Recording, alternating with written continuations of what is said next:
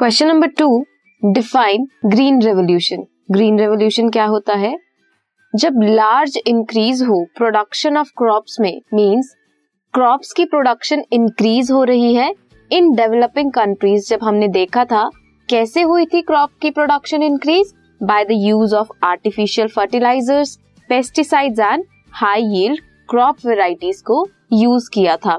So a large increase in the production of crops in developing countries. Developing countries में crop production increase हुई थी by the use of fertilisers, pesticides and अच्छी quality की crop varieties को use करके। उसे कहते हैं ग्रीन रेवोल्यूशन।